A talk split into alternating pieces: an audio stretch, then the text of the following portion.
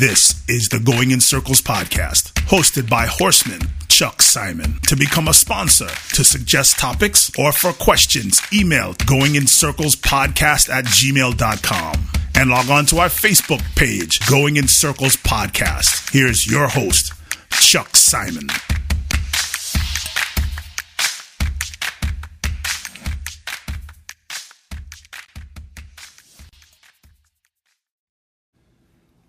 It's Monday. That means it's Big Monday. Big Barry's here. Barry, how are you? Hanging in there. It's Monday. It's big. The big news of the day in horse racing is Barry got a new air fryer. Oh yeah, buddy. Made some yes. made some Chicken wings and wings. fries tonight, bro. It's it's a it's a little bit of a slow week in racing, kind of a pre Breeders' Cup uh, lull, but uh, the air fryer gets good good high marks, huh? Absolutely. It's called the Big Boss too. That's even better. Yeah, it comes with a good name, like the George Foreman Grill. You know, if it was named after like a lightweight, it just wouldn't have the same Right, like the You know, Oscar De La Hoya cachet, grill. right? Like, See, not the same. no, not at all. But George Foreman, like, there's a guy you know would eat like four hamburgers and not even think Right. anything of it. And punch you in the face. Exactly. I think one of the most underrated weird things about any sports uh, star of the 20th century was George Foreman like named all his kids George. Even the girls. that was fantastic. It- It's it just goes to show you though you spend your whole life trying to do something, become a huge success, fail, get out, get back in, and you wind up making ninety five percent of your money selling grills instead of boxing. Just goes to show you you never know, right? Well, it's true. I mean, you could be on the the Holyfield plan. Well, the Mike Tyson bite the ear off.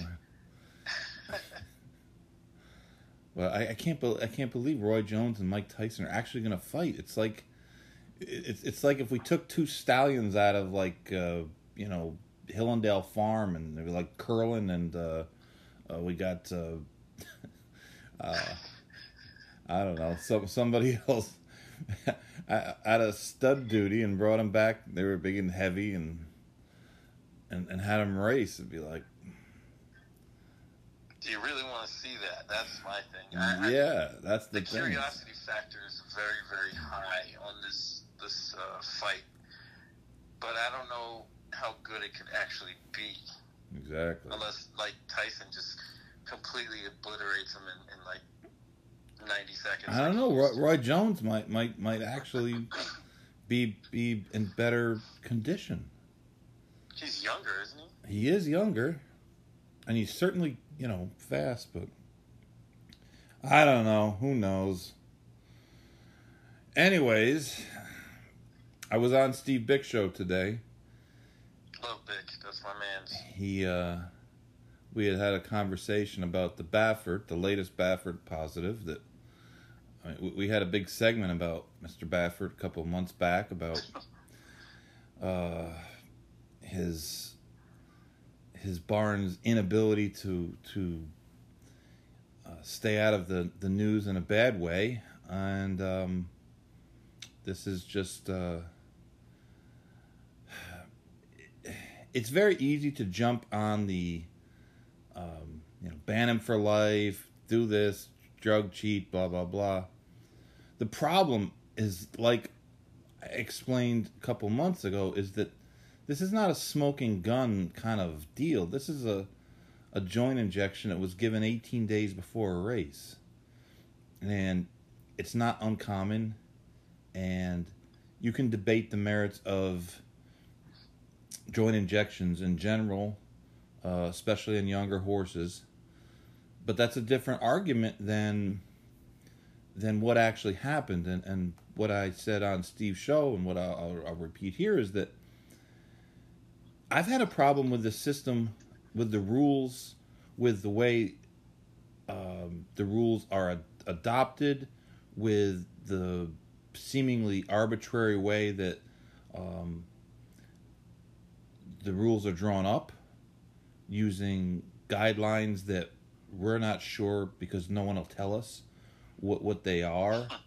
Um, but it's it's just like when the speed limit on the road says 65 and you're driving 58 and they pull, still pull you over and give you a ticket. And, and that's kind of what happened here. And I understand it's Baffert, and I understand it's the same horse, and I understand he's got a lot of positives, and I understand I, I, I get all that. But my biggest concern is that in this this rush to try to judge and the other push to try to make things quote unquote better, especially considering this federal uh, bill. I, I just think that we're doubling and tripling down on a, on a system that really has a lot of flaws. And yeah, I, I think I thought about this a lot when I saw the article and, read everything. I mean, if you think about it, like you know, you use the example of, of getting a, a traffic ticket. You know, there there is a such thing as an habitual offender. Now, I'm not saying that, that Baffert fits into the habitual offender category, but he's got to be heading that direction. You know, even if it is minor, kind of, you know, low level stuff.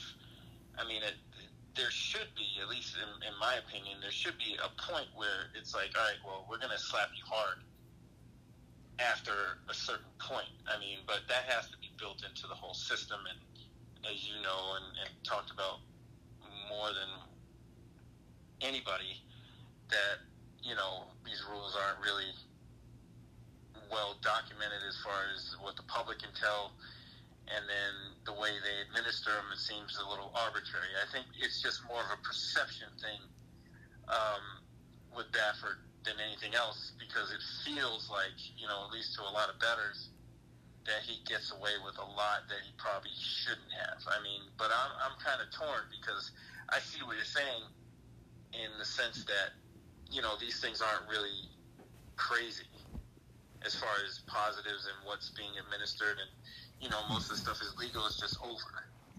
Right. Um, so it, it, it's kind of like, well, where, where do you draw the line? And that's that's kind of where I'm at. I'm, I'm I'm a little torn on the whole thing, but you know, at some point, there's got to be like, hey, man, come on, you run a tight ship. No, there's there's no doubt that, and I'm not defending him in that. I mean, I've been critical of his operation in that some of the positives that they've gotten before are, are just sloppiness and getting too close and and uh, um, just just not being cautious enough. And I think he has a responsibility as the guy, as the top dog, as the most uh, famous person in the industry, that he he has an obligation to try to not get in this situation. And, and this is where racing differs from where it used to differ. And I, I don't care if people like it or not. Owners don't care. They act like they care. They might donate some money. In the end, all they care about is winning a lot of them. A lot of them. Not all of them, a lot of them. That's why you see guys who you know couldn't train Lassie to bark that are winning 37%. All of a sudden, their barn fills up. People don't even want to know how they win. They want to believe the nonsense that they tell you. Oh, well, we're using therapy machines. Everyone else uses them too. Oh, well, we're doing this. Oh, everyone else does it too. You're training on the same track with the same vets, with the same help. With the, it's all the same. But you can suddenly just get so much better, and nobody asks questions, or they believe the bullshit. You know, and and, and like I, I said it a couple weeks ago, we were talking about this topic, and you know, someone was on Twitter saying, "Well, I believe this guy because I don't think he would take a chance." But do you actually personally know the person? Have you ever followed them? Have you ever? Oh no. Oh well, then why are you defending them? Don't defend them. Because guess what? If they're guilty, are you going to be out there saying, "Yeah, I was stupid"? Right. You won't. Don't defend people in this business unless you know them unless you really absolutely positively know them. Because the fact of the matter is, a positive like Baffert got, anybody could get that. Graham Motion, I, I put up that book. Graham Motion, he got a positive at Keeneland, and it was for um, a medication that he stopped far, far, far before the suggested withdrawal time, and he still got a positive. I did. It happened to me. I got a naproxen positive. Naproxen's a leave. We stopped seven days out. The withdrawal time was three days out, and we still got a positive because the test, the testing is flawed in some cases, and this is this is the problem. You know, and, in our case, the test was so flawed, and they had so many issues with it that they didn't disqualify the horse. They didn't do anything. Uh, they fined me. Well, they fined me two hundred fifty dollars, and then they changed it to five hundred, which was kind of backwards. Well, it was just kind of classless, but uh, what are you gonna do? But um,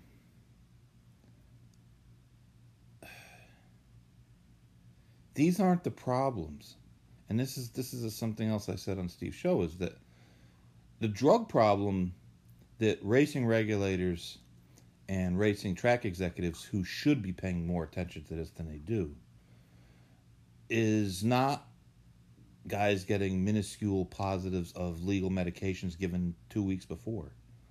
The problem is the 37% guys. And you don't even know what they're given. You don't even know what the drug is. No one knows. But no one believes it. No one believes a lot of the performances that they see. And Baffert doesn't, you know, he, you know why he, he doesn't tighten the ship up? Because he doesn't lose any customers. And that's why racing is different than it was 30 years ago. Because if a guy got a, a series of positives, one after another, after another, after another, he would lose business. He would lose horses. Owners would not send them horses. They would take the horses, they would move them. It doesn't happen these days. Doesn't happen. Name one trainer who, who lost a lot of business because of um, medication positives. Ones that are either banned or under FBI indictment. Right. Those are the only ones I can think of. Yeah, exactly. and and that's got that's that's almost like a you know an extreme case. So let's let's you know let's spread the the wealth a little bit here. Let's spread the blame. If you hire a guy and he's winning an abnormal percentage, then you're to blame. You're you're part of the problem. And you might want to say, well, you know, until they prove and, and whatever. That's fine. That's fine. But when it comes down and I I keep hearing whispers of something else in in in the air um uh, how many of these guys that are are so quick to push their video uh, of their their latest winner, or the latest horse they bred, or the latest horse they sold. Uh, are they going to be making retractions on all those deals? Are they going to be saying, "Hey, well, you know, wow, this guy just got uh, he, he just got cuffed by the FBI too. Uh, maybe those performances by all those horses I bred or own uh, weren't legit. I mean, where's the standing down, back to backing up? You you don't see it. And well, I, I mean, I, have I've equated this to, to baseball. You know, way back when when when uh, it was pretty obvious that everybody was was juiced. Um, it's like you know the powers that be think that it, it benefits them in a sense. So they're really not gonna. At least it seems like they're not gonna do anything because there's no there's no incentive for them to until somebody gets actually caught, and then they're like, oh well, we got to do something. But you know, it's like football; they let them juice a little. Well, to that point, um, like baseball, they they, they the Sammy Sosa uh, Mark McGwire, Barry Bonds era, I mean, they they glorified the home runs. I mean, all of a sudden, Absolutely. 60 home runs was like not a big deal anymore. When virtually no one could ever even get near that. And everybody kind of pretended like, you know, the baseballs were wound tighter or this or that. Igno- Yeah. Ignoring the fact that the guys were like, you know, Superhumans. coming coming in from the off season 40 pounds heavier, three hat sizes bigger. But no, there's no doubt that the league, um, you know, kind of looked the other way. But horse racing, it, it, it's a different story. Baseball doesn't derive revenue from gambling on it. This sport does. And when you have questionable things, questionable people, uh, you know, baseball is a questionable guy. You, you you go and you root for your team and you root against the guy and you boo him. And if you're a and uh, like a Philadelphia fan, you throw batteries and stuff at him. But it's it's different in horse racing. People don't want to lose to those people because they're losing their own money. They're it's a participatory sport, and I, I just to me, I, I've said this before, and we've talked about this before. It just it, it baffles me that tracks don't take a harder stance on this. Let me explain to you. If you're a track executive, I'm going to give you free advice. If you get rid of the juice guys, you'll get more horses. More people will come. I talk to trainers and owners all the time. Those are the guys that more than anything that are chasing people out of of certain places. Monmouth, one of them. But Well, yeah, I mean, Monmouth was is a great example. I mean, look at the racing now compared to when the last time uh, Servis and, and Navarro were running horses there. I mean, at least now you can get a price. right, And it was it was three to fives all day, yep, and it was majority of their horses anchoring. You know, three out of four legs in the pick four that paid twenty bucks. I mean, it was absurd at, at some point. And I, I tweeted out about it a lot, and I, I just couldn't do it anymore. It was just, it wasn't even worth my time. You, you know, it, I just don't understand why no one's proactive. Why no one says, "Hey, let's really try to put our resources into cleaning up our backside," without actually like, uh, you know, going in front of uh, the public and getting down on a knee and saying, "Yeah, you know, we suck." You don't have to. It doesn't have to be that. You, you can do it. You can do it subtly. You, You know just. why. You just. I know why, but Yeah, because they have the handle numbers, and they're saying, "Hey, well, it's not affecting our quote unquote handle numbers." but it is. But So that's the that. But that's the they fallacy. don't think so. That's the But- fallacy, but they're all wrong, Right. and and the, the business is, is shrinking and, and it's going. I mean, listen, if, if you're running a racetrack and you're not lucky enough to hit the slot lottery, you're probably losing money. Your horses, uh, your handle is probably not going well. Like it's like virtually no one is doing anything the right way. It's like you know.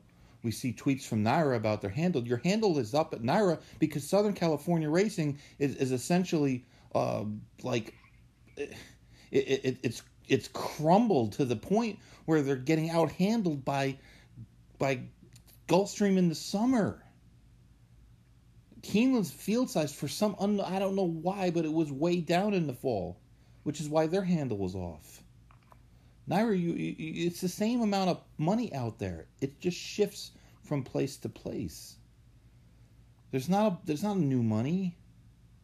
It's the money that wasn't bet on California that's bet on New York. Right, and and I think that's that's the key is people don't realize it's not new money. It like that it's shifted.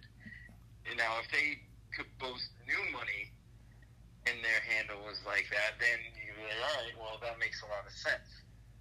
But you know, being the benefactor of another racetrack's misfortune or another state, that's not really Yeah, but no, no one, anything. nobody wants to admit that that's actually the case because that you can't pat yourself on the back because another state has has just like, um, I mean, imploded. California did like I think they I think Santa Anita did like four point two or four point four million last Friday. Santa Anita it used to be used to handle the the the same as as Belmont. They would literally do the same. Well, I'm sure they, they're, But- they're needing this, this Del Mar meet to open up for that reason alone. And then, and then you have, you know, uh, uh, what one of the I saw, what's his name, uh, Figueroa, got suspended three days, and um, one of the other jocks, I think Rispoli, got got fined for trying to win. it's it's like this. When did like I, I just when I, I see the words encouragement encouraging your horse is um, frowned upon, and I'm thinking to myself, why? why? I mean, like, isn't Man, that the point? Isn't watch. that why we do? Isn't isn't that why we race horses to to see who's the best, the, the fastest? Isn't that the whole object of the game? Isn't trying uh, supposed to be? Or, or I mean, this is not just you know pretty horse paddock show. It, we're trying to win, and again, we're not advocating for beating horses to death, but putting arbitrary numbers, underhand and this and that and the other thing, it just it's change it changes the actual game in a negative fashion. If the NFL started having playing flag football instead of tackle football, it'd, it'd probably be a lot safer. California and, and Santa Anita announced something uh, that they had no fatalities, training or or um, in the racing, which is great. It's it's it's you know that's not something certainly to be down on. That that's a good thing. Um, the problem is that, uh, and I'm not drawing a line between these two things, but when you have no fatalities and you have your handle is um, off twenty percent, well, you're you're gonna business still matters, you know, like like you said, it's just so many people have walked away from from racing out there because of you know so many of the, these factors that that uh, and and the whip rule is is certainly a factor, and the field sizes is certainly a factor, and um, I don't know. I don't know how. I don't know how they recover. I really don't. I, I don't see a path to the recovery. Um, and I, am not sure how. Um, I, I, don't, I just don't know how they rebound. I really don't. Well, it was hard to watch this weekend. I mean, watching horses come into the stretch and really just the jockeys sitting there. You know, they might hand ride it, you know, obviously, but it, it's just tough because, you know, it, it, felt random. Um, I, I saw again a, a number of horses that, you know, with with some encouragement, quote unquote, probably would have won otherwise. Um, that didn't, and and it's just it's just, it just feels random to me the way things kind of unfold once they hit the top of the stretch. I mean, you might get a horse that's feeling good or whatever, you know, may respond better to to some hand urging than the whip, and and they'll kind of carry on, and, and it's like nobody can do anything. It's like they can't even offer any resistance, and it, it's just it's one of the strangest things I've ever seen. Yeah, it's uh, it it, it just it looks different, and that's that's what that's the one thing I, I say to people when we talk about changing drug rules. It's like, well, we can change the rules, but what you see on the, the track is really not going to be any different. Well, what do you mean? I said, you can't tell. This is something that looks different because you're used to seeing a race, you're used to watching a race, and, and you know how the jockeys ride and, and how they urge the horses. And uh, I mean, think of the thousands and thousands and thousands of races you've watched. And, and even for the jockeys themselves, and, and that they've been riding for years. They've been taught a certain way of doing things. This is, you know, a muscle memory thing. And all of a sudden, now they're being told to do it differently. And that's not an easy thing to do. That's not an easy thing to do at all. and rider. right. I mean, it, it almost looks like a baseball game where the left-handed batters are are, are, are forced to bat right-handed. You know, it's it's like they're it's just it's the same sport, but it doesn't look the same. It's just different. Well, you can you can speak to this that that I couldn't. I mean, you know, obviously I'm not a trainer, but I was explaining to somebody this weekend. I was like, well, it just doesn't seem the way it's supposed to be done because horses aren't trained that way. And I wasn't 100% sure, but it doesn't seem like the horses are trained to not respond to, you know, some vigorous urging, especially when they come down in the lane. And it's like, I don't, I don't even know if the horses are really okay with it either. In a sense, I mean that's that's a little far fetched, but um, it's just it's just strange to see. I, I I don't know who in their right minds would have said, "Hey, this is a good thing to do." It just makes zero sense to me at all. I can't even wrap my head around it.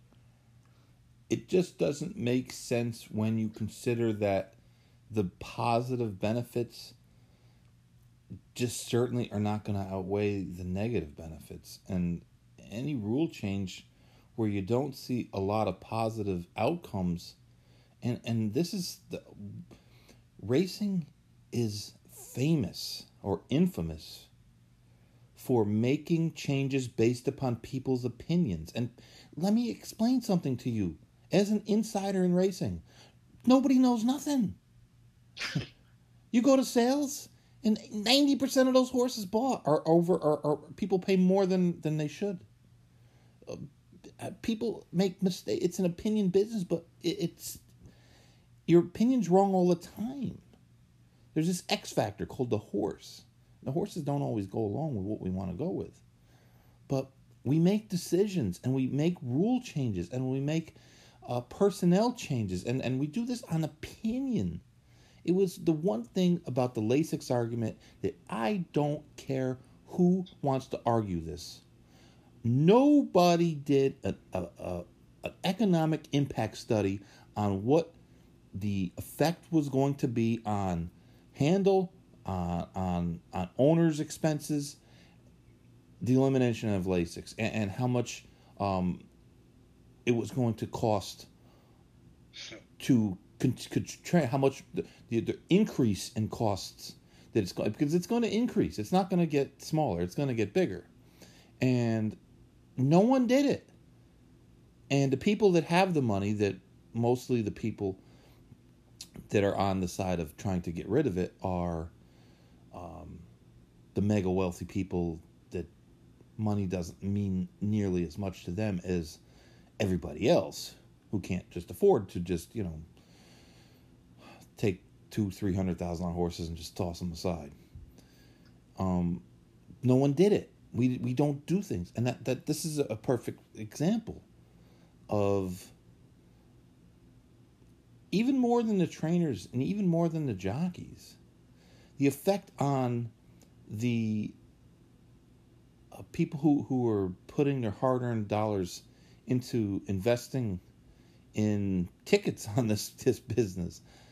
The the customers if the customers are are not going to um, they're not they're they're going to pull their their wagering dollars back because things like you said don't look right to you and and, and feel like you're not getting uh, the, the, the effort that you normally would get well how, how do you those are your customers if your customers say well i'm going to change the menu and your customers say well you know, you own a restaurant, you change the menu, and, and, and you lose thirty percent of your business. What what what, what what's first thing? You change it back. you know, you change it back. You made a mistake. This is a giant mistake. And and all the people that say, well, oh, the, you know, society and animal rights and blah blah blah. Yeah, sure, okay. Show me all your studies. You can take your studies and you can, you know what you can do? You can set them on fire because the only study that matters is how much people bet on the races. If they bet less, it doesn't matter. Right. If you go out of business, it doesn't matter how, how much you donate to charity. Oh, these are good people. They donate to charity. Yeah, but their business went under, so they're going to have no money to donate to charity anymore. And uh, I think New Jersey's is looking at the same thing because they they passed an even more restrictive whip use. I didn't even think that was possible until I read it. It's it's going to be a complete disaster. complete disaster. And th- that's a, a that's a, a you know you had mentioned it before about the positive of taking away the top two guys who are just strangling most of the other competition there and opening it up to, to, to new barns and, and you know seemingly uh you know they had a covid messed up um, season and things got a little bit uh, off track there. But they seem to have done okay and now to, to bring the whip factor in one thing that california and, and actually keeneland this fall showed that the customers are showing discretion and they're going to bet where they think they're getting the best chance, where they're getting the best price, and when they don't like um, the field size and, and the, the, the, the, rules in California, they stop betting them. They've literally stopped betting them. And when the field size at Keeneland, which is always a huge factor, because Keeneland always has big fields, when they lost, and I'm not sure why, but they lost um, a good piece of their field size, their handle went down. So it's it's kind of like, um, and it's hard to really draw a whole lot of conclusions. I'm I'm, I'm kind of drawing conclusions from singular meets, but these are trends that are kind of proven, and the more they're proven, and I think people in racing, in the racing business, they got to understand and they really have to start to understand this and and a lot of them don't because people people want to believe the good things. They don't want to believe the bad things. And that this sport is different than it was 3 or 4 years ago. It's different than it was way different than it was 10 years ago or 12 years ago. And it's not different in a good way. And there's challenges and we need to face the challenges and change and, and do the best that we can do and that's not except that um, there's guys who win 37% and, and they can be you know trusted to, to be legit. And to think that we can just change rules that our customers are completely against that uh, to, to confuse jockeys that have been riding for 25 30 years where, where they don't really even know how to how to do this.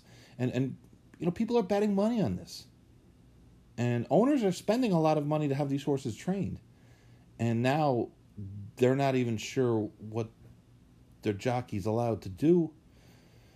It, it makes it, it's just a tough pill to swallow because how, how do we go back from these things?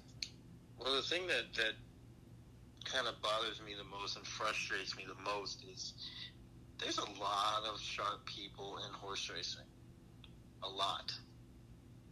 And I just don't understand, and, and I've, I've said this time and time again, especially uh, you know on Big Mondays. How do they not use those resources instead of hiring somebody's buddy or somebody's you know nephew that trained horses or you know I mean there there's so many sharp people out here that that have this stuff figured out and it's like you know they, they don't want any part of it. And it's like well do you do you want this game to, to, to continue on or don't you? I mean the way they operate it sounds like they don't. They're just in it for the for the now and not for the for the long run. They're not playing the long game they're playing the short game. And it's just frustrating because there's a lot of smart people involved in this business and, and they they're either ignored when when they speak up, or it doesn't fit into the agenda of, of the racetrack management. So it's just like uh, whatever that guy's crazy, so we're just going to keep doing this. But there's got to be that point where they they have to know somebody, one of these you know um, accountants or somebody has to know that that the ship isn't sailing in the right direction and it, it seems like it's going to be too late before anybody figures it out, and, and, and there's no way to salvage, you know, what's left. I don't want it to get to that point, but it just becomes more and more clear on a weekly basis almost that it's, it's heading that direction. or the wrong direction. You know, to your point, racing is very much a band aid business in that we've needed a summit meeting of all the actual major players for years. And it'll never happen because it's it's funny when you think about the only time that the Stronach Group and Churchill Downs and, and NYRA got together and did anything in conjunction with each other, um, other than kind of jack simulcast rates, um, was the safety initiative. And it was an easy one for them to put together because it didn't really affect them. You know, oh, we're, we're, we're for this safety initiative and, and, you know, phasing out of this and that and blah, blah, blah. And, uh, well, yeah, that's great, but, you know, that's just kind of that, that's just kind of words. That'd be like if uh, Madison Square Garden and uh, uh, you know uh, American Airlines Arena made an announcement saying, "Yeah, we really we're looking, for, you know, we, we want more player safety." Well, yeah, you you do, but are are you you know you're not paying the salaries of the, the players, or you're not paying for the trainings, you're not paying the expenses. It's but we have reached a stage in this business where the enemy is is, is sports betting. And I can't say that enough. That our demographics, the, the, the typical better, the guy who plays racehorses and the guy who bets sports, they're they're they're close to the same. It's not like slots. Slots is an action game. People sit at a, a on a chair or whatever they stool and, and they just push a button one after another after another after another. There's no there's no mental um, process. There's there's no handicapping and if, if you, you can't study the, the machine and it, it's just you're just pushing a button. Sports betting is something that I, I would gather that a, a large majority of the people that are fairly significant betters um, are also follow sports, and I think that there's a, a significant portion of people that once it's legalized where they live are more apt to participate than betting with uh, you know Guido the local bookmaker or with an offshore account where you're never exactly sure if they're going to shut your bank card down, if they're going to send you the money, you know, it's it's not it, it's not as legit as it would be as if you could just set up an account through your local uh, state lottery play or however it'll be set up, depending on which state. And uh, I think racing is as well. Again, we've said this a million times. There is no quote unquote racing. You have different track owners. You have different trainers out uh, organizations. You have the jockeys guild. You have the the breeders. You have the sales companies. There's no there's no one umbrella that everybody falls under, and that's that's a very difficult. It, it's not going to happen. It can't. The, just the structure of the game is, is never going to allow that to happen. And even this federal bill, it, it really it's it's not going to help. It's it's silly to, to believe it's going to help. It's going to might make things worse. It's going to make it more expensive. And yet it doesn't address so many of the issues that we need to be to have addressed and it's it's there's been enough stuff to, to talk about over the last few months that like the late odds changes has it's, it's kind of got bumped down the it's kind of got bumped down the list of of things that people complain about because like there's so many other things to complain about. Yeah, I see people, you know, every day. I mean, you know, I mean, any kind of racetrack executive or anybody trying to get the, the pulse of the game, especially through the better's eyes, there's no better place to get that than than on Twitter. and they should be looking at that as, as like you know like free commentary, free market research on what people think. I mean, you know, obviously you're going to get the extremes. You're going to get the people that think that every race is fixed. Right, right. You, you have to um, sift through some of the, the crazy people. But- Right, and then you get the other side where everything is great all the time. Right. And then you see those ones in the middle that make a lot of sense. But- But sometimes, yeah, they'll they'll they'll shout out when when things are going well and what's working, and they'll also call out when things aren't great or when they're going bad or you know whatever they feel isn't meeting their standards as a, as a customer. They say it. I mean, literally, they could pay somebody to sit there, not even sit there, just you know, kind of peruse uh, Twitter on a weekend. Let's say maybe a Friday, Saturday, more more of a Saturday, and and just see what people are talking about. I mean, it's it's it's literally almost that simple. if you look it's at just like well, they don't they don't have the they don't have the wherewithal to do that. I don't know if they're not savvy enough technology wise, or they. Yeah, I mean, it's starting to look like they just don't care. Yeah. Uh, there, there's one guy who, who's done that, and uh, it's helped him. Per, it's helped him professionally, uh, and, and it's it's certainly helped the tracks that he's been able to help, and that's Gabe Prewitt on the Yeah, on, on the. Honda side, in that he is showing that you can, if you do things, uh, you try to maximize your your your placing of the races, your your um, uh, your signal, and and the, there's just so many things that you can do, and and he's listening to the customer out there that's saying, hey. We don't want these jackpot bets.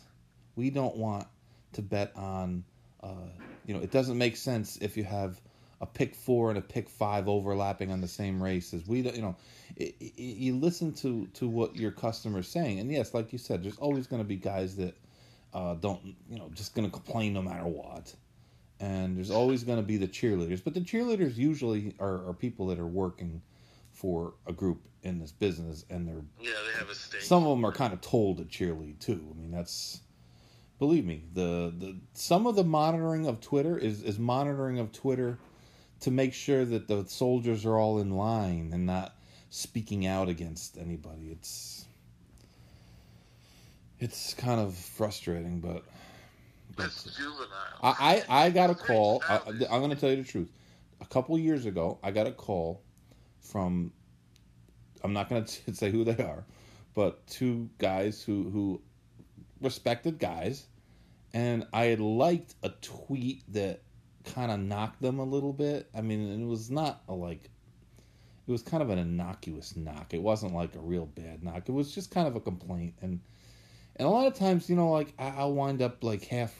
You just wind up like liking something, even though like you might not completely. It's just you just like, you know. And they were like, "Why you like this this tweet? Do you agree with them?" And I'm like, "I don't know what you're talking about."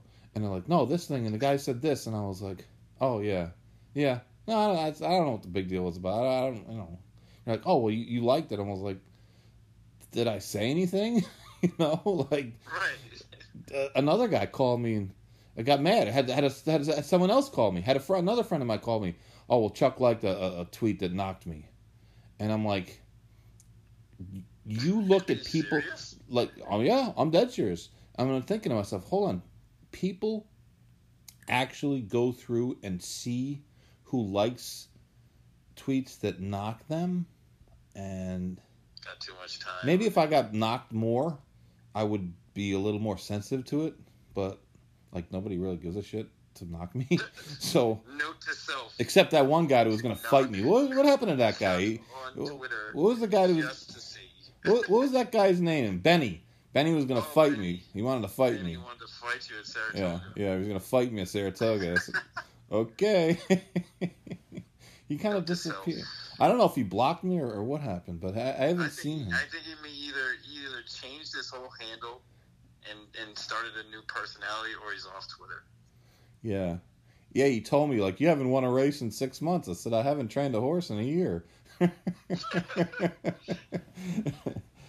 yeah, but no, I, I, believe me, people they, they look at Twitter, they're watching Twitter. They're just, um, and I, again, I've said this before. We have to remember that some of the people that are making these suggestions that they're they're drawing a paycheck they're working this is their job and the people above them might not necessarily want to do what they want to do.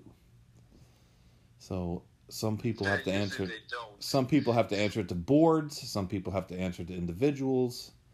Um, i mean for instance when frank stronach first got into owning racetracks people forget he, he was on like the, the he was firing general managers and, and, and, and presidents like like George Steinbrenner used to fire managers. I mean, he went through guys like like crazy and and then he finally kind of you know mellowed out a little bit, but um, he he had quite a few guys he he had hired that uh, he had gone through and and part of it was uh, I mean Frank had some really good ideas that have worked, and Frank had some really terrible ideas that no one knew. You know, no one thought would ever work, but because he was the boss, yeah, he you know you had to you had to go through it. The horse wizards. If you don't know what it is, Google it. Oh boy! But um, but that's that's there's so many layers to it, but but I think it, it's they're identifiable I, I think you you know, at least for me, the people I would expect to be the cheerleaders are the cheerleaders, and I understand that. I understand the whole dynamic and, and how their livelihood kind of revolves around certain things that they can't knock. Right. I get that. But I think everybody knows who those people are and why they do the things they do. I wouldn't expect those kind of people to come out of their shell, let's say. Right. But I would expect in a in a in a very customer driven business to at least give the time of day to what the customers are thinking. And I don't see that a whole lot. I mean, every once in a while you'll see something they'll pop up just to kind of pacify the situation because people just talk too much shit and they're like, all right, uh, we've had enough. We'll, we'll do something to change this year. You know, and you'll see an announcement after the new year. Oh, we're gonna, you know, lower handle by a half a percent or something, just just to keep people off their back. Yeah. Right. But it's not meaningful. And that's what I feel like a lot of the betters are, are kind of, um, you know, kind of waiting for is, is something really impactful to help everybody. And it can happen. It's just they they're not willing to do it at this point. And I don't know how long they can go without recognizing and making adjustments to these things. You know, it's just like when you see basketball games on TV. You know, a, a team's getting killed, uh, and then they go in halftime. What, what does the coach do? They make adjustments to try to come back and win I don't see any adjustments in racing. I think they just kind of do things arbitrarily here and there just to keep people off their back and so they won't get too loud about it. And that's not a good way to, to run the long game. You know, I, somebody like me, I'm always thinking of the long game. You know, they might get me in the short, you know, lose the battle, but win the war. I don't see that kind of thing happening, or even even that kind of communication coming from the racetracks to the customers saying, hey, you know, might have to eat it here, but we're going to make changes over here to help you. Or, you know, there's so many things in, in, that could happen. It's just a matter of implementing them and having somebody championing them behind the scenes, which it doesn't feel like anybody's doing. Right. I, I think that one thing that can be said uh, for again, it's a it's a generality, but for years, I don't think racetracks respected their customers. I thought I think that they they considered them degenerates, that they considered them suckers, and um, that was kind of how they treated them. And I think that the the modern horse player is, is a sharp guy. The problem that exists even when you talk about customers for a racetrack is that you've got a pretty big and, and seemingly growing percentage of handle that's coming from people that aren't really customers. They're they're algorithms, and uh, that that's that's one of those damned if you do, damned if you don't things. And I understand why they took the money. Seemed like free money, but that was how, that's how we screwed up simulcasting. I mean, think about simulcasting and how much money could be re- being returned to uh, purses and how we could have grown the game if we didn't squander so much money having all these third party ADWs that have have you know finagled their way in because the initial way that the uh, the breakdowns went were were faulty. I mean, they were just completely faulty, and you know these these third parties popped up in, in the middle and were smart enough to start offering rebates and, and, and drawing away customers and it's uh, again if I'm running a track and, and I can raise my handle 20% even if I'm going to make a much smaller percentage of profit off of those guys I still probably do it. But uh but now that they've gotten to be so big and they're the ones that are causing uh, a lot of the ruckus in the uh, the late odds changes and things like that um, and they have inherent advantages over your regular players. And and the regular players are figuring this out and People don't want to get people don't like to be suckers especially smart people.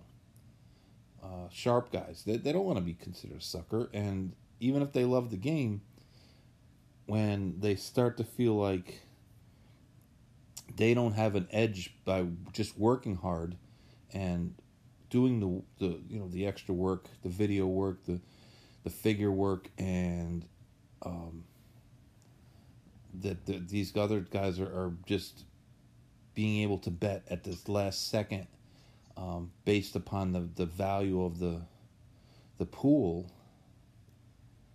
Um, I think a lot of them have, have gotten frustrated, and, and that I think the data is an issue. Um, it's I, I know there's been three tracks in the last few weeks that I've made bets at because I got free programs. And yes, I didn't bet like three hundred thousand dollars on them, but I wasn't gonna buy a program from that track.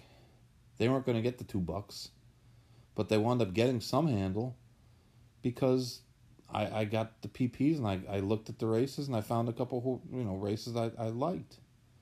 And you know, multiply that out.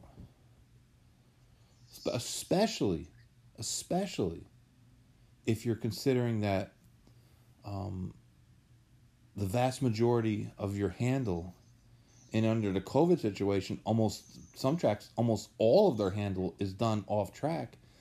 A program doesn't cost anything to sell when you don't have to print it, when you don't have to have, have a guy standing there selling it it's the, the cost is even less.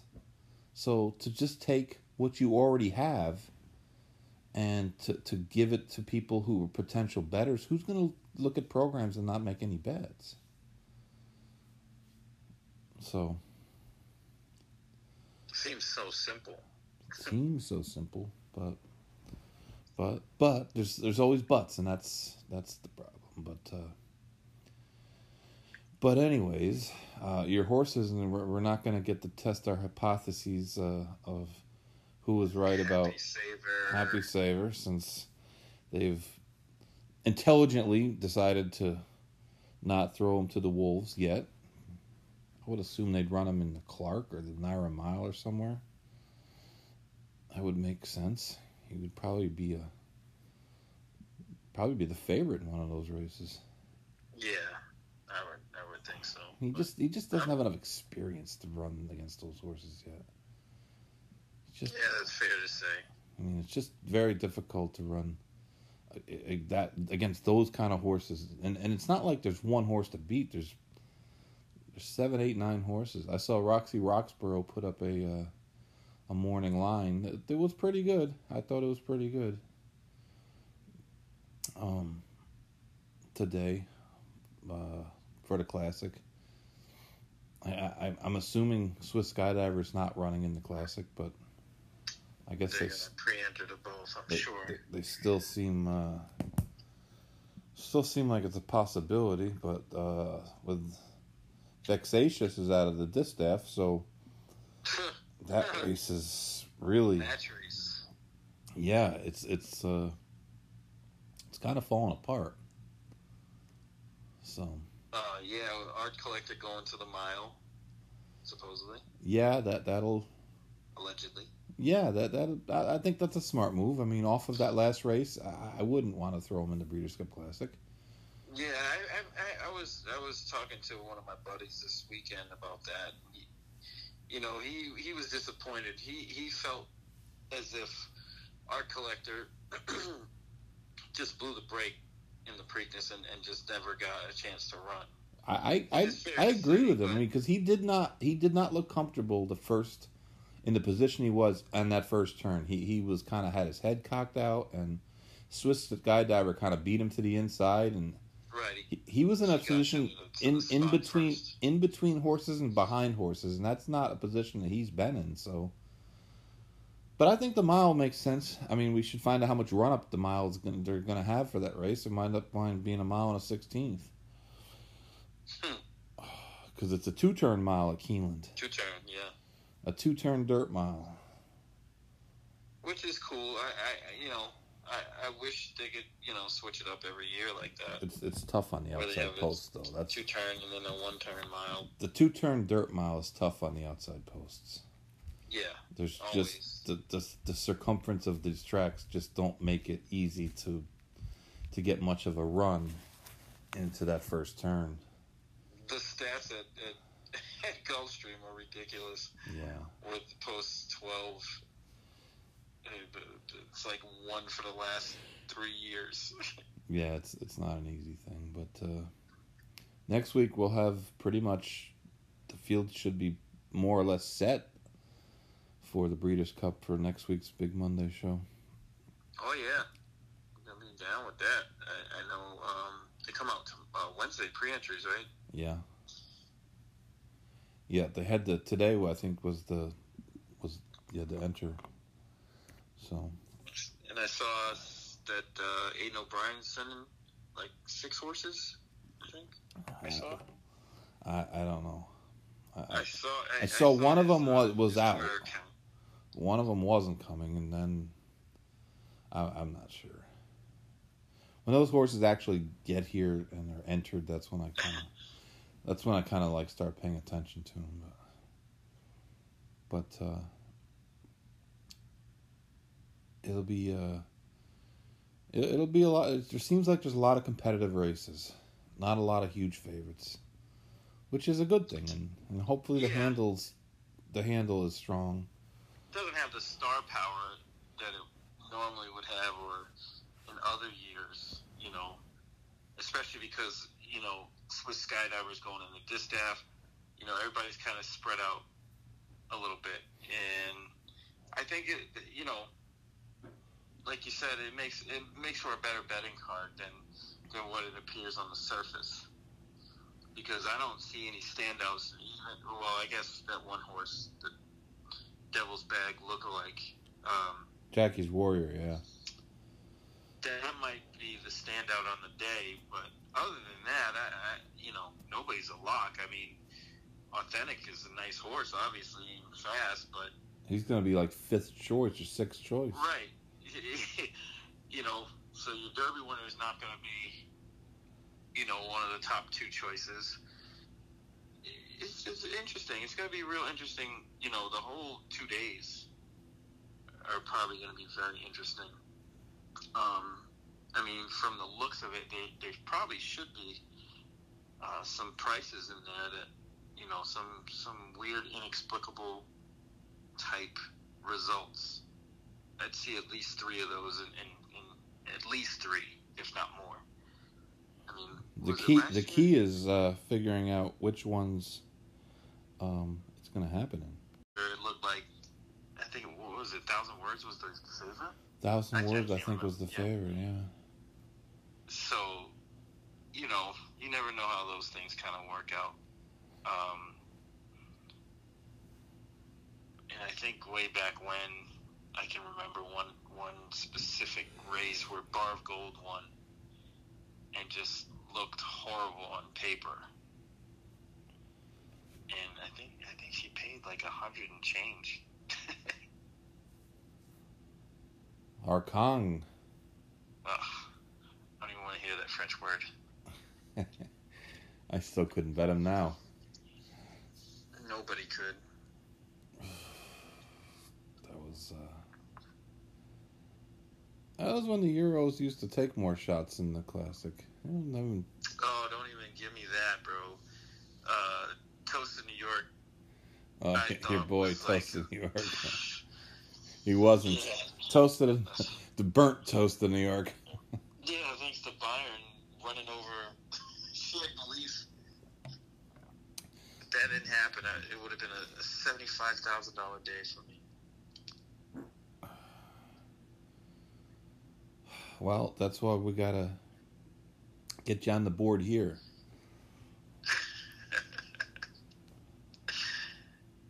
I mean, I, I I'm- saying that while complaining of hitting for thirty-two early in the card, so I don't I don't gather I should get any sympathy. So uh, Aaron Gryder announces his retirement. Aaron Gryder actually was uh, involved. I, I have a connection to Aaron Gryder in two different separate ways. First of all, I, I- had horses in New York in the winter, and um, can't remember if it was the winter or the fall I, or the spring. I, I don't even remember, but I got a call from someone at Aqueduct. Yeah, your assistant tried to beat up Aaron Gryder after the race. Again? yeah. Yeah. So he had an altercation with Mr. Gryder. Uh, it wasn't. I, I. I. You know. You. You always hear two sides to the story, but. Uh, but whatever. And then Aaron Gryder was actually at. He was at my bachelor party in Saratoga, which was actually a, a legendary event. It's still talked about. I think there's a couple guys that we still haven't found. They might be hiding. Well, you got you got the legendary Dave Spears back. That's all that matters. Well, Spears, he was there. He was one of the. I, I, He was he was one of the instigators. I'm sure. Yeah, we shut down an entire bar in downtown Saratoga, Peabody's. I guess it's it's changed hands now, but yeah, we had the whole back back part of Peabody's one night. Oh, there was it was a debacle.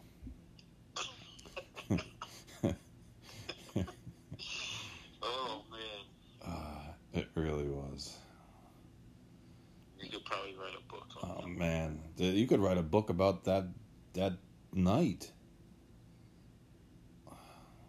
There was it, it was a cast of characters in that outfit. I'm telling you, that was. But Aaron Gryder was there, front row seat, and I don't even remember. I don't even remember why he, he even showed up, but He's like nobody invited him. Yeah, somebody invited him. he was just there. Uh, there was a couple jock agents that were there. There was a couple trainers that were there. I won't mention their names, but uh, even 20 years later,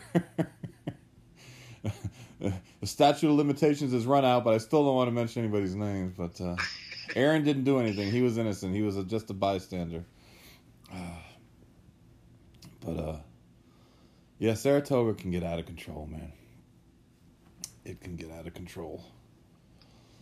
Remember Aaron riding at, at Arlington stuff. when I was a kid. He's, An he, aqueduct. he was a good rider. He, he was a good, solid rider. I mean, he was never like leading rider anywhere. I mean, maybe he won a title at one of these tracks. I don't, I don't know, but um, you know, he's a good guy and, and a, a good, solid rider. He rode in, he rode all over the place. He rode in a lot of different places. But uh, you know, he's fine. guy doesn't look like he aged a day since No, he d- 82. He he doesn't. He really doesn't. I mean, I, I literally, you know, he, he's one of the first jockeys I kind of remember, you know, um, just as as growing up and, and playing the races and stuff. But he's been around a while, a long time, and Wait. he's, and he's been pretty damn good. It was funny today. Steve uh, on his show had Richard Migliore talking about his first Breeders' Cup mount for uh, for Tommy Skiffington, was who was my old boss, and he finished third in the race at the Aqueduct Breeders' Cup on the turf. It was a 14 horse field. Um, the seagulls. Mourjane, yeah. Um, Mourjane was the name of the horse, and uh, Pebbles, of course, won, and Strawberry Road was second. And, and I I hadn't I I either had forgotten or didn't even realize, but but Biancone trained Strawberry Road. Yes. So after I was on Steve's show, um, today about ten minutes later, uh, I'm sitting in the office at Palmettos, and who walks in but Biancone?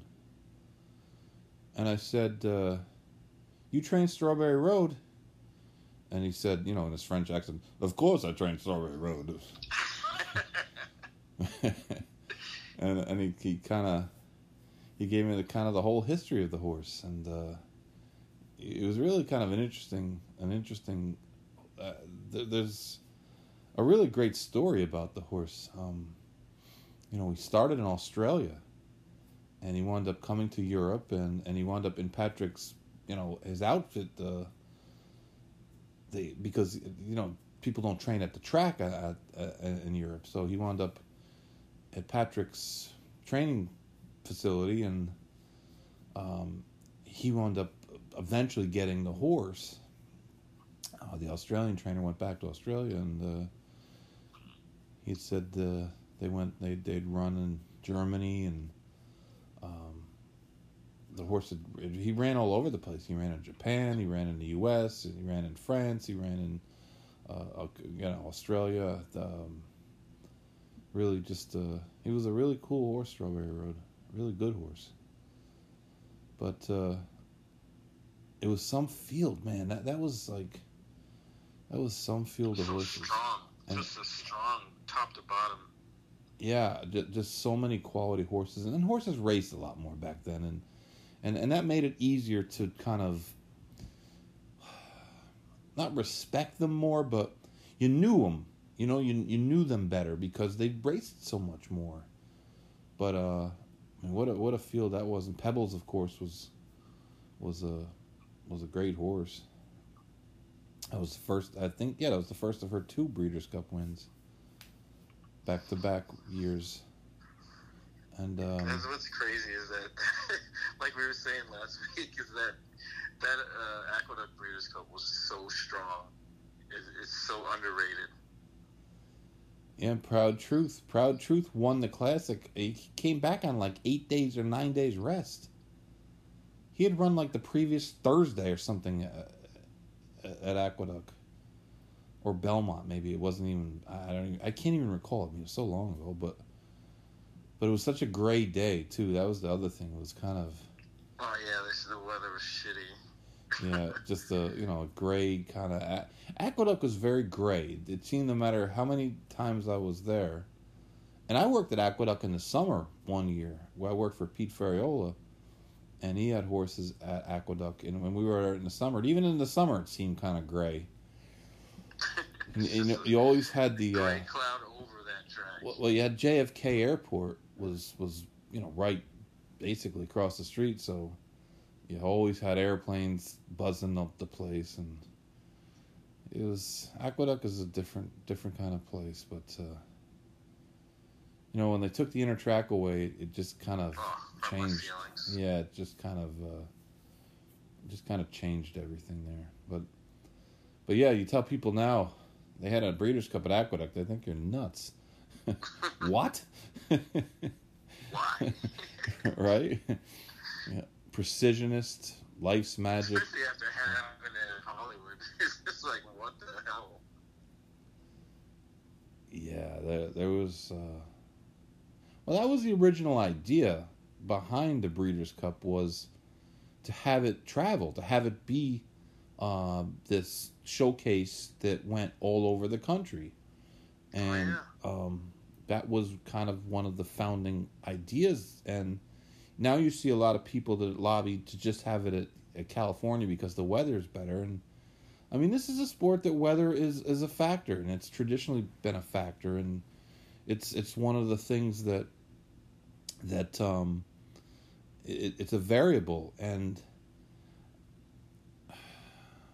it, it's certainly the Breeders' Cup is is certainly a different animal these days than it was back then, where it's just um, it's more of a back then it was like the great day of racing. Now it's kind of an event, and ticket sales and all that stuff matter so much. Back then it was a given. I think at at, at the at the um, Breeders' Cup when Alysheba and Ferdinand had the. Oh, the That was nine. Oh, I think that was was. Churchill. That no, that was Hollywood.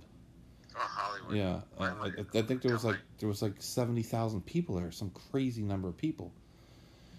But um, I remember Big Cap Day when I was in Arizona. Big Cap Day was always on a Sunday, and, and it was like the biggest race in the springtime. And they would get these massive crowds at Santa Anita. They get 60, 65,000 people for for the Big Cap, and and that was like a big big day. Um, and now it's kind of totally changed. And when I did that uh, article I wrote on Spectacular Bid, I mean, back then the, the the big cap was still the race. It was the premier race for older horses. The first, um, pretty much the first half of the year. And uh, I mean, the list of horses that won it were, were huge, but it's all changed so much now that it's just an afterthought because of the big money races in Dubai and now Saudi Arabia, and then the Pegasus just kind of really, um, really killed the Santa Anita handicap um, in a, in a lot of ways, and it's just, Yeah, I remember back back in the '90s when they had it at Gulfstream. They opened up Gulfstream for what, like four days, uh no Five three days? three days. three days. Yep. yeah, I remember it was really short. And they Yeah. they opened it on a Friday, right? Yep. They had Friday, Saturday, Sunday, Yep. Three days. and it was fantastic. Just just to have you know those, those couple of days and I think it was 1989 when Sunday Silence and Easy Goer ran Yep. against each other. I was there for that, and I remember Brian Mayberry won all the undercard stakes. I, I think they had three. They had three undercard races, and I think he won them all. Yeah, Brian Mayberry was another guy who's a great trainer. That's kind of, uh, you know, it's not a name you hear anymore, but because he wasn't a guy that had 200 horses, and that's uh, that's that's a big that's a big change too. And but um, it was uh, in 1989, and then I think 92 '92. was uh, AP Indy because that's when Calder was running. Uh, Calder ran in November. Calder ran through you know till right. Calder was would run right to through January first. Um, they used to have the the Calder Derby. Uh, Yep. Excuse me, the Tropical Park Derby on Tropical on, Park on Derby. January first. It was always you know the quote unquote first Derby of the year. But um, yeah, that's that's when they would have like a little short meet, and I, I know that it's been bandied about, and I, it's uh, never really got any serious uh, movement towards it. But it would be great to have a, a Breeders' Cup at Hialeah. Oh man, anything in Hialeah was, would be great at this point. Yeah, it would really would be. It would be great, but uh, I mean Hialeah. I was over there last October, and it still looks uh, for the most part still looks the same. The grandstand and, and the, the backyard and, and all that it's it's pretty much the same as it was. Beautiful track still, but um, you know Gulfstream's just not a track that's. Uh, they just don't have the seating. They don't have the facilities that that would really support a Breeders' Cup in, in, in these. It's not big enough. no, it's it's just not, and um, you know, New York hasn't had the Breeders' Cup in a long time, and I I don't know that they're even wanting to get it. I I would think that they would have enough pull in, in New York to. If they wanted to be back in the rotation, to that they would be able to to get back in, but I, I don't know that they, they even want to. I know when they were having financial issues, the Breeders' Cup is not a big financial boon to the track that holds it because the Breeders' Cup itself gets most of the revenues. Um, but I mean, Arlington Park is probably not going to be around much longer, so that's kind of out of the running. And uh, Wood, Star. Woodbine, Woodbine, one of the better ones that, that were, you know, that they ever had the the Lone Star Breeders' Cup. Yeah, that was, that was pretty good. It's just another one that's not a huge venue. No, um, you know, Woodbine has a synthetic track, which would make that it. That was a good Breeders' Cup. Would make it a tough call these days. Um, there's just not that many tracks out there that are capable of having it. Keeneland pulled it off. Churchill, of course. Uh, Santa Anita, Del Mar. Um, certainly Belmont could handle it um, if they ever want to get it. And I mean, Saratoga is just never going to work. It's it's just a summer track, and you can't hold a, a, you can't hold a premier event at Saratoga in November because because of snow. Yeah, it might be snowing, and I mean, I think the high this week in, in Saratoga is like forty five. No, thank you. So, um, that's the high. I remember the the year at Belmont. Um, the year uh, was it 1990 the year Gopher won by oh man. Um it was cold that day. It was really cold. At belmont it was it was i think the high was like 55 and it just seemed colder than that because it was windy. But um it is now uh i think the first is now it was it was at Belmont. Belmont, it was yes. that day too. Yeah, yeah, it's. That was right after uh, 9/11. Yeah, that that's the tough thing with the northern tracks, and is that uh, well, the, the year Alysheba won at Churchill it was was a miserably cold day. And it was raining, wasn't it? Yeah, yeah, it was a miserably cold day. So I mean, it can happen. It's I mean, Monmouth, of course, they that that that Breeders' Cup just got wiped out. Washed out, yeah. Um, that was actually the one that I didn't play. I didn't play any races that day. Well, I don't think I won any races that day because I sure can't remember winning any. But I, that was that was just a miserable day too. Just the rain was so, and that that is the one thing that California does have is that the likelihood of it raining at that time of the year is very very low. So you're going to get a fast track and you're going to get firm turf.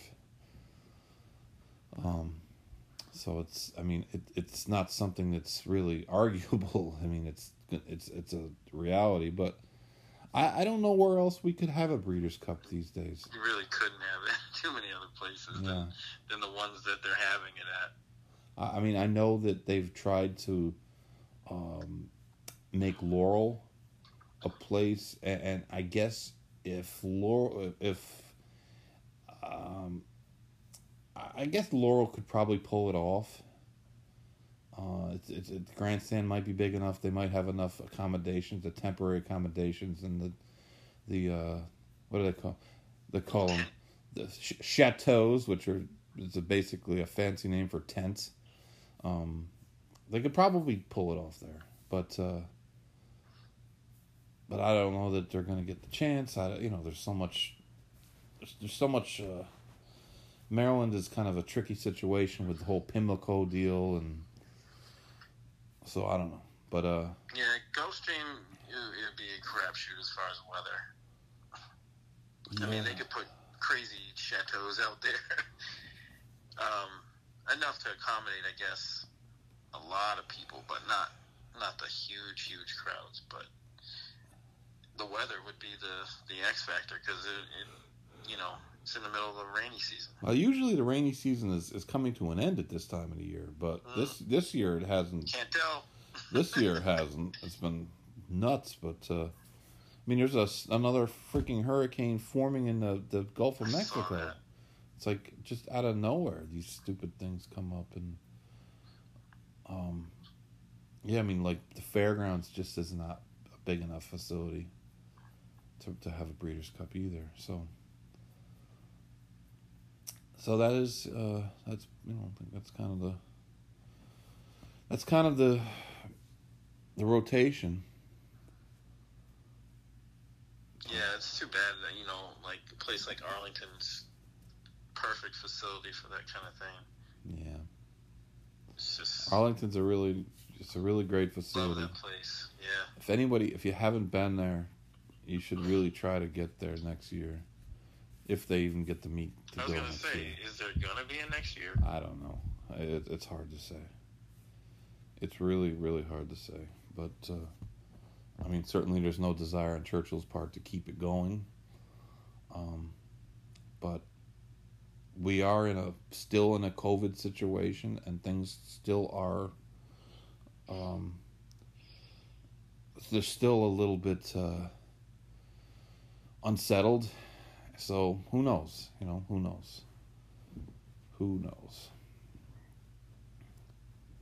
Hawthorne is not going to be holding any Breeders' Cups. That's in the hood, bro. I, I told my story about Hawthorne. Went that down. hood might be worse than than the gardens. It's uh, well, it's it's certainly uh, It's close. It has fewer palm trees. Yeah, the guy, the guy, I went to the store to get locks to padlocks, and he thought I was asking for Glocks, and he thought I was a cop, an undercover cop. so man, Chicago.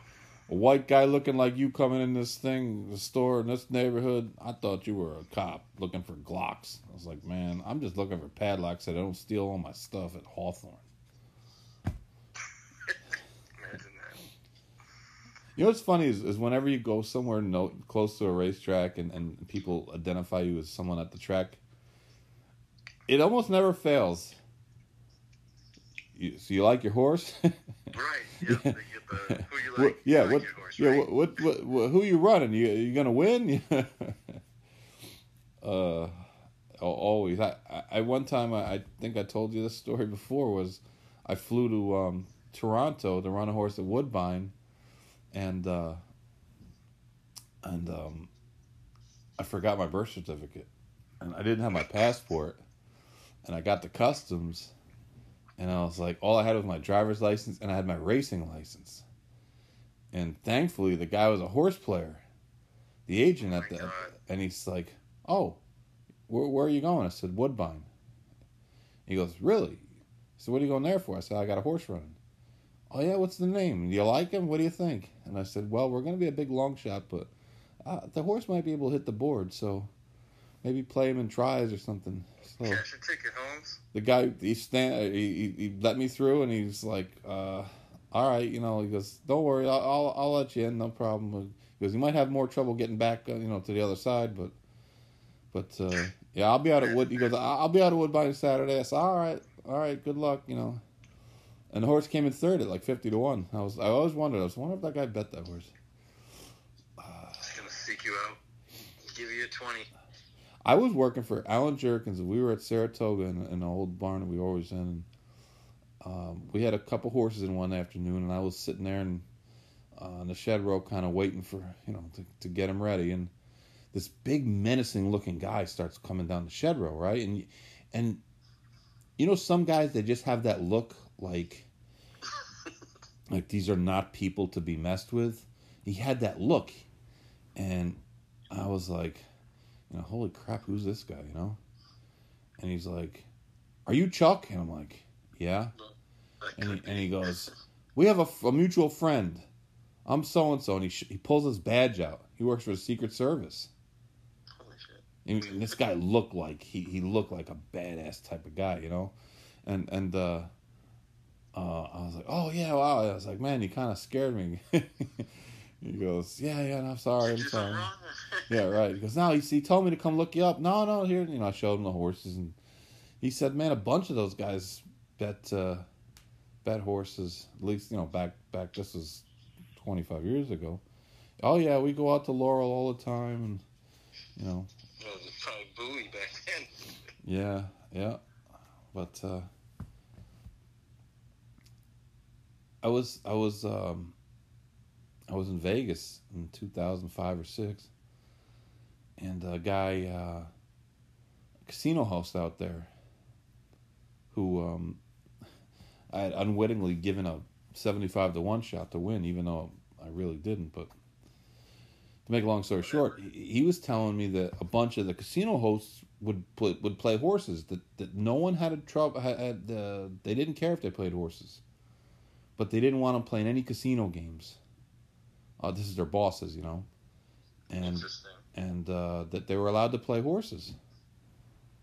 Which I And thought, that's what they did. yep, yep, that's what they did. They said, yep, they, they don't mind if we play horses, but they don't want us betting on sports. We don't we we don't play casino game. We don't play cards. We don't do any of that stuff. So, but they let us bet on horses. Well, that's a good thing.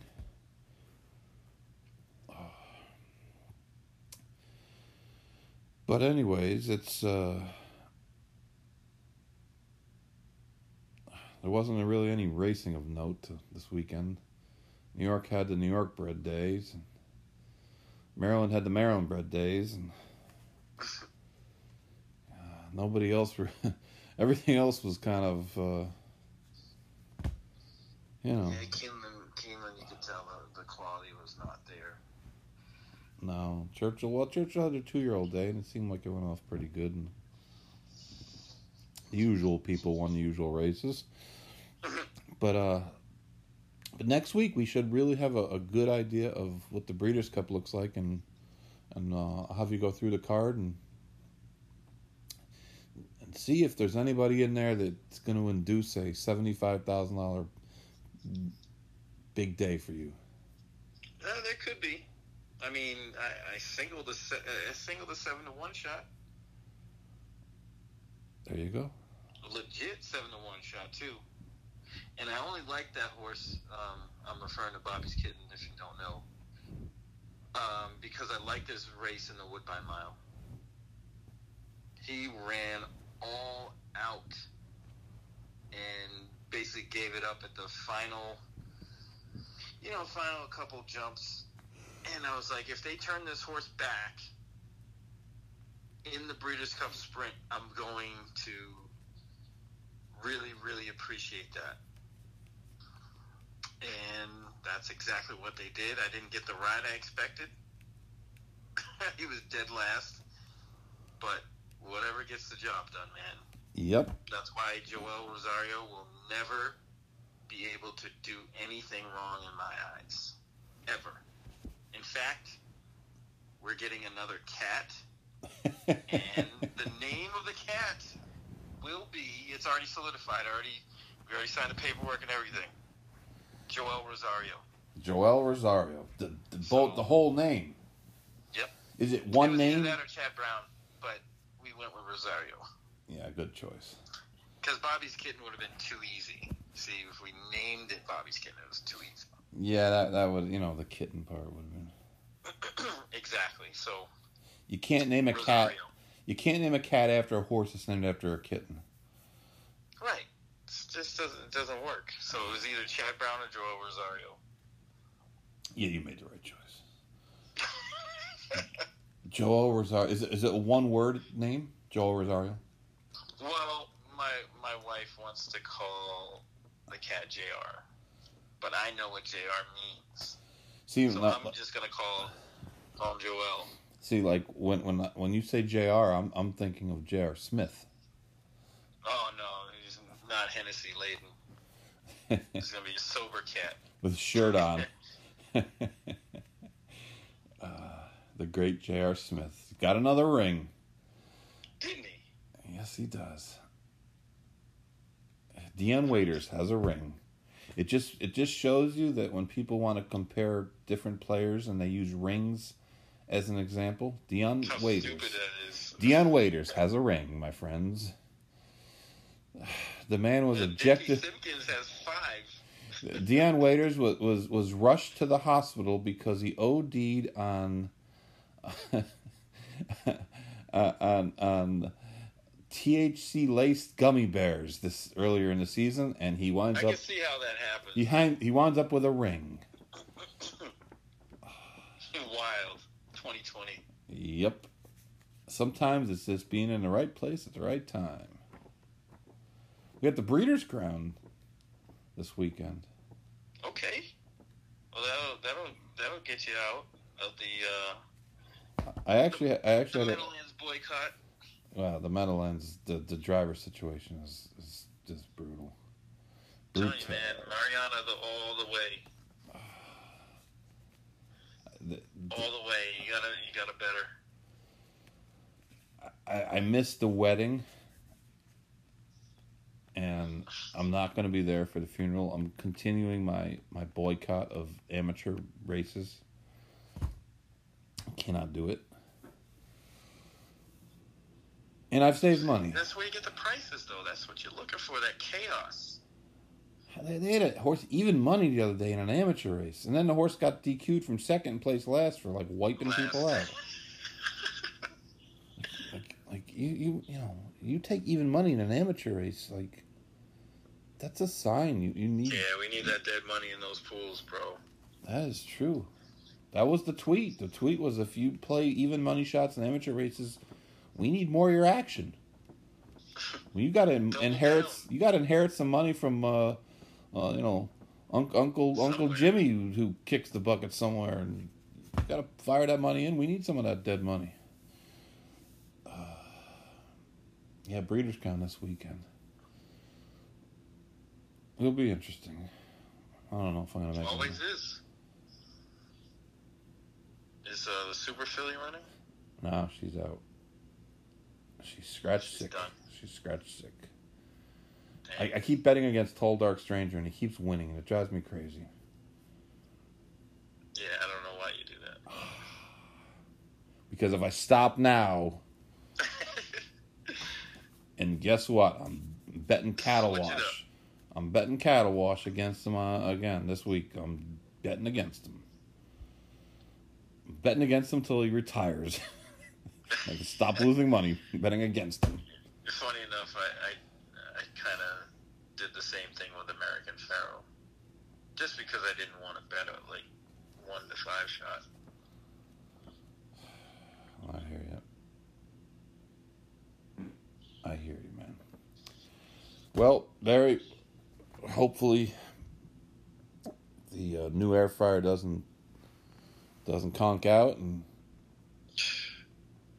Dude, there's chicken wings in there right now, waiting for this thing to end.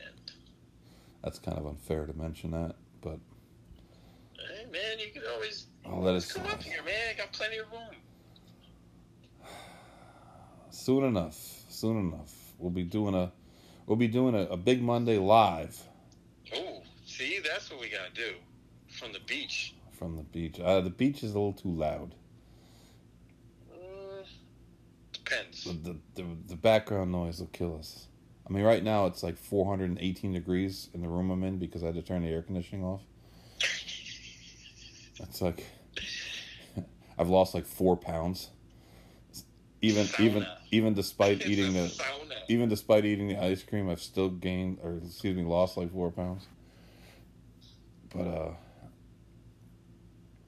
but we'll be doing it next week, Breeders' Cup, and uh, whatever else, whatever other dumb idea the industry comes up with, we can chop it up. All right, that's that's a bet. Uh, I mean, I'm actually kind of excited for the Breeders' Cup. I- Um, I think it's going to be a good. It, it's going to be a good two days of. And there's so many. I mean, even the two-year-old fillies. There, there looks like there's three or four solid contenders in there. We're gonna sniff out a winner or two. That's all you need. All you need is one. You can construct everything around that one. Dollar and a dream. That's it. Twenty four bucks. Get you thirty two K. I'll be happy with three hundred bucks. right? Yep. Beggars can be choosers. right? Especially if there's a chalk fest. You might be uh that's an overlay to get that three hundred. Yeah. Uh, I don't. It doesn't look like a Chalk Fest kind of year. It looks like. I mean, Monomoy Chaos. Girl will be a big favorite. 2020. It, it's got to run. Jackie's Warrior would be a big it. favorite, but you never know. Now, if you can bet against that horse, then you're really doing something. Well, you never know. I'm game. I'm trying to find somebody to beat him. Well, you ain't gonna make a lot of money betting on the Chalksters. I think I forget who the hell said this, but they said uh, three to five doesn't pay the rent. Har- Harvey Pack used to say, "Never a man alive paid the mortgage at three to five. um, probably a derivative of that. Yep. Listen, three to five is, is exactly. If you want to bet chalk, just bet against the Jets. Oof. That's easy money. Yes. I hope they win a game though to kind of make all those people that are trying to trying to say, well, it's okay because we're going to get the quarterback from Clemson. I, I just hope that they lose a game and then they got to sweat it out, or they actually win a game. Though at this point, it doesn't look like that's going to happen. Well, check this out. One of my good friends who lives in the Tampa area is a Tampa Bay Lightning fan. Okay? Yeah. They got a W. He's a Tampa Bay Rays fan Okay. and also a Jets fan. How I don't understand this, Ah, but it's it's bizarre. that's uh, an odd. That's an odd trio. Strange bedfellows. Very strange. Especially considering how good Tampa Bay uh, the Buccaneers looked. With Tom Lately. Brady. The Yes. greatest. Remember after after two great after two games, everyone was saying Brady was just a system oh, quarterback for Belichick. No. yeah, It said the same thing about Gronk. yeah, I mean, he played phenomenal. the Gronkster. Well, just remember, the Gronk went to the finest institute of learning in the United States. Yeah, with a good old sanctioned Sean Miller. Hopefully, this is enough to get rid of him. Doubt it. Why would they get rid of him? He's doing the job. He's not getting to Final Fours. We need to get to Final Fours. Yeah, well, you need another. You need, you need to get Aaron Gordon back to do that. He still has a year of eligibility. Probably, probably. and they'd probably make it to the Sweet 16 and then done. you know the the the, With the, Aaron Gordon. Today's Aaron Gordon. the the the sad part is they got all those sanctions and they still got no Final Fours out of those. I mean, if you're gonna get sanctioned, at least you You're know. paying all those dudes and not, not even get a sniff. That's what I mean. It's like, man, like, do we got to pay guys to win the Pac-10 tourney? That that's all we're getting out of it. I don't know. I don't know, but I don't even know if they're gonna play college basketball. The way it sounds is, It doesn't sound promising. no. And you know, there's 370 freaking Division One teams. Think about the people involved and the personnel and, and the referees and you're talking you're talking tons of people. Well, it goes to the, the term. I'm gonna say I, I started is uh, COVID soup. Yeah. That's what that is. They be passing it around to each other. I mean, think of them. They're playing two or three games a week. You got the referees. You got travel. You got you know, hundreds of teams. Hundreds.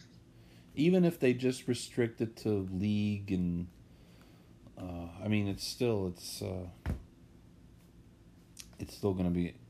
I, I mean, I heard that there was a concept of of having everybody getting in the tournament this year, but I, I've never heard anything since that about yeah, well, what the plan would be. make it that far without the whole team getting wiped out. Yeah. A number one seed's never lost to a number 372 seed ever. That'll be what we'll be hearing.